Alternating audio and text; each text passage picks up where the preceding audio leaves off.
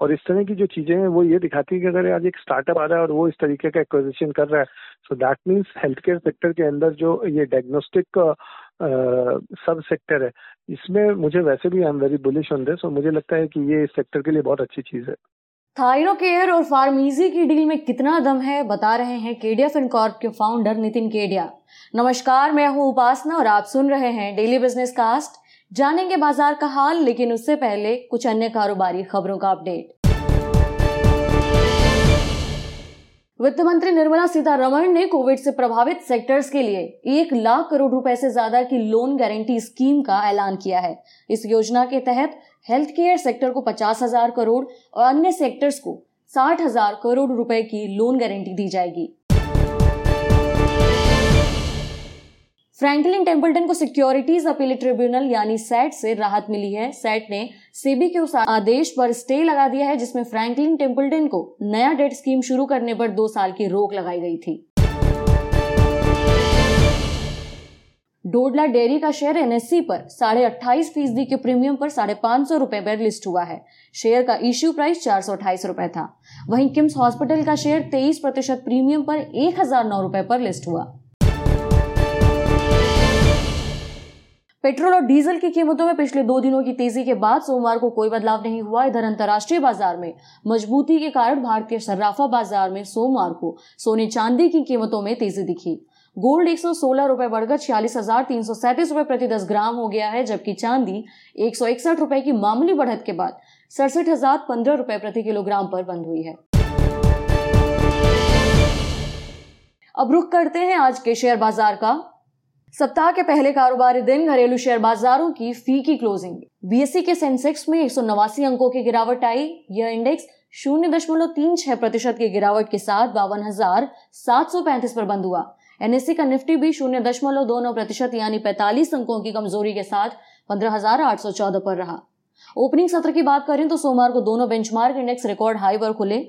Nifty 55 अंक ऊपर 15,915 पर जबकि सेंसेक्स 100 पॉइंट ऊपर तिरपन पर खुला था।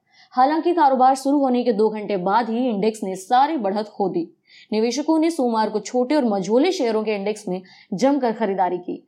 निफ्टी के मिड कैप इंडेक्स में करीब आधा फ़ीसदी और स्मॉल कैप में शून्य दशमलव तीन सात फ़ीसदी की मजबूती रही। शेयर बाज़ार के सत्र पर विस्तार से चर्चा करने के लिए रुख करते हैं केडिया फिनकॉर्प के फाउंडर नितिन केडिया की तरफ़। नितिन जी बहुत बहुत स्वागत है आपका। सर आज जो स्टिमुलस से जुड़े ऐलान हुए हैं क्या ये डिमांड बढ़ाने के लिहाज से काफ़ी लग रहे हैं? आप कैसे देख रहे हैं इन अनाउंसमेंट देखिए चलते मार्केट में ये सब अनाउंसमेंट आए थे। मुझे तो नहीं लगता मार्केट में कहीं भी इसको लेके एक फेयरनेस थी। इनफैक्ट यूएसडी आईएनआर में हम एक्सपेक्ट कर रहे थे कि पाँच बजे के बाद जो है पाँच बजे के पहले जो है यूएसडी आईएनआर आईएनआर के अंदर एक अप्रिसिएशन आएगा वो भी हमें देखने को नहीं मिला। तो मेरा मानना है कि बाजारों में जैसे बाज़ार ने इसको जैसे पहले बीस लाख करोड़ को लिया था वैसे ही अभी भी लिया जी। सर इसमें से एक अनाउंसमेंट जो हुई है वो वीज़ा को लेकर के हुई है कि पाँच लाख जो टूरिस्ट आएँगे उनको फ्री वीज़ा मिलेगा। क्या ये जो स्टेप है इससे वाकई कोई रिकवरी देखने को मिल सकती है हमें? देखिए टूरिस्ट क्यों नहीं आ रहे वो हमें समझना पड़ेगा। आप आज की डेट में अगर देखने जाएँ आप मेक माई ट्रिप के अंदर या दूसरे ट्रैवल पोर्टल्स के अंदर तो आप ये पाएँगे कि होटल्स के फ़्लाइट के, सबके जो लॉन्ग डिस्टेंस रेट्स हैं, वो काफ़ी सारे कम हो गए लेकिन उसके बाद भी लोग ट्रैवल करने में क्यों डर रहे हैं? ट्रैवल करने में एक हिच जो सबसे बड़ी है, वो हिच है कोविड का थर्ड वेव का डर।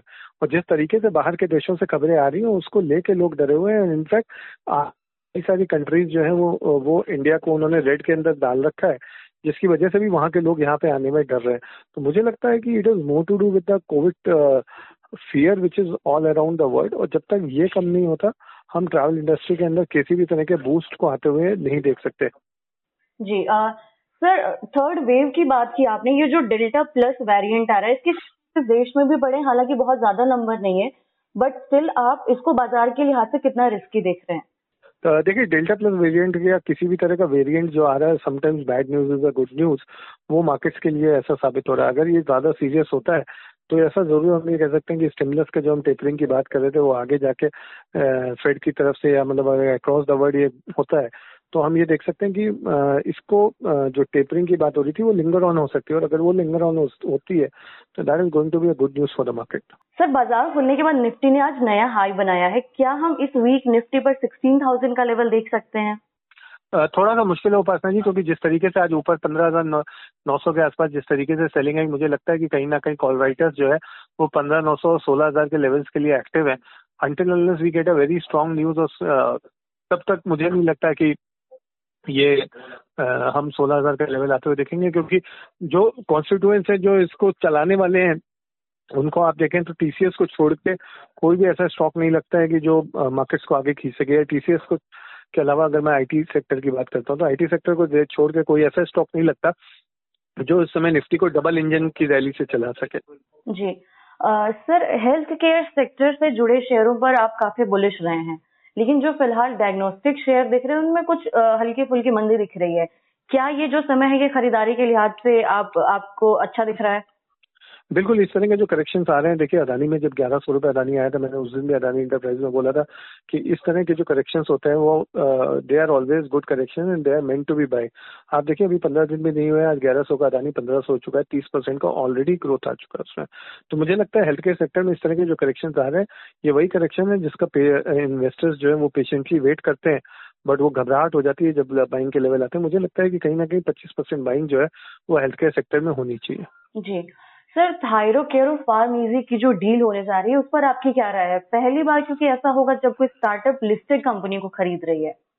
देखिए, तेरह के आसपास की डील हो रही है। मुझे लगता है कि this a very good time कि अब जो नया मैनेजमेंट आएगा, ये एक एनर्जेटिक मैनेजमेंट है और स्ट्रैटेजी के हिसाब से भी आप देखें तो इनको एक नई स्ट्रैटेजी देखने को मिलेगी।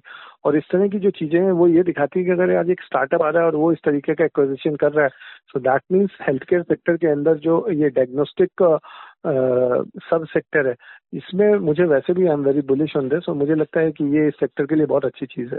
सर ये जो डील होगी, इस वजह से शॉर्ट टर्म जो थायरो केयर के शेयर होल्डर्स हैं, क्या उनके लिए कुछ अनिश्चितता बन सकती है? सर देखिए, इस डील में कहीं ना कहीं कहीं कुछ सारे इन्वेस्टर्स को ऐसा लग रहा है कि नया मैनेजमेंट एक एक डर है, इसकी वजह से हमने सेलिंग आते हुए देखी है। मुझे लगता है कि जो पेशेंट जो पेशेंट इन्वेस्टर्स हैं, उनको रुकना चाहिए, उनको वेट करना चाहिए और उनको जो है अगर मिलता है हो अगर पॉसिबल है उनके लिए तो उनको एक्यूमुलेशन करके चलना चाहिए। जी आ, सर इस वक्त आपको बाज़ार में कहाँ पर वैल्यूएशन हाई दिख रहा है जहाँ पर प्रॉफिट बुकिंग करने की एडवाइस देंगे? देखिए मुझे लगता है कि ये जो एनबीएफसी सेक्टर है इसके अंदर कहीं ना कहीं वैल्यूएशन जो है वो थोड़े से अनरियलिस्टिक हैं। तो मुझे लगता है कि एनबीएफसी सेक्टर जो है या प्राइवेट बैंकिंग का जो सेक्टर है उसमें कहीं ना कहीं अब प्रॉफिट बुकिंग की जो है वो एक पहुँच दिखाई देती है। जी नितिन जी बहुत बहुत धन्यवाद आपका हमारे साथ शो में जुड़ने के लिए। सर आपसे फिर मुलाकात होगी। धन्यवाद। थैंक यू पासा जी। तो ये था आज का डेली बिज़नेस कास्ट जिसे आप सुन रहे थे। अपनी साथी उपासना वर्मा के साथ। सुनते रहिए नवभारत गोल्ड। धन्यवाद।